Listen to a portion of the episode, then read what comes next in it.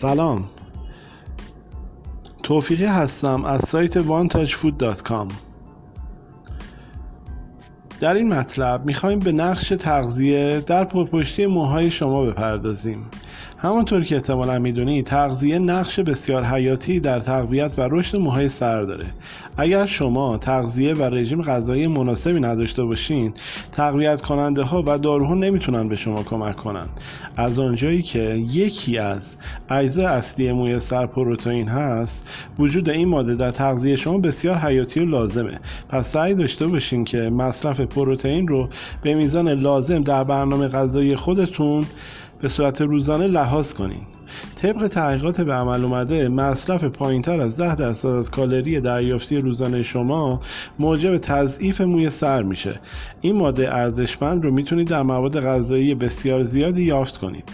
مواد غذایی مثل میگو گوشتهای قرمز سفید لبنیات، تخم مرغ، سویا، آجیل و غیره که به راحتی قابل دسترس و تهیه هستند.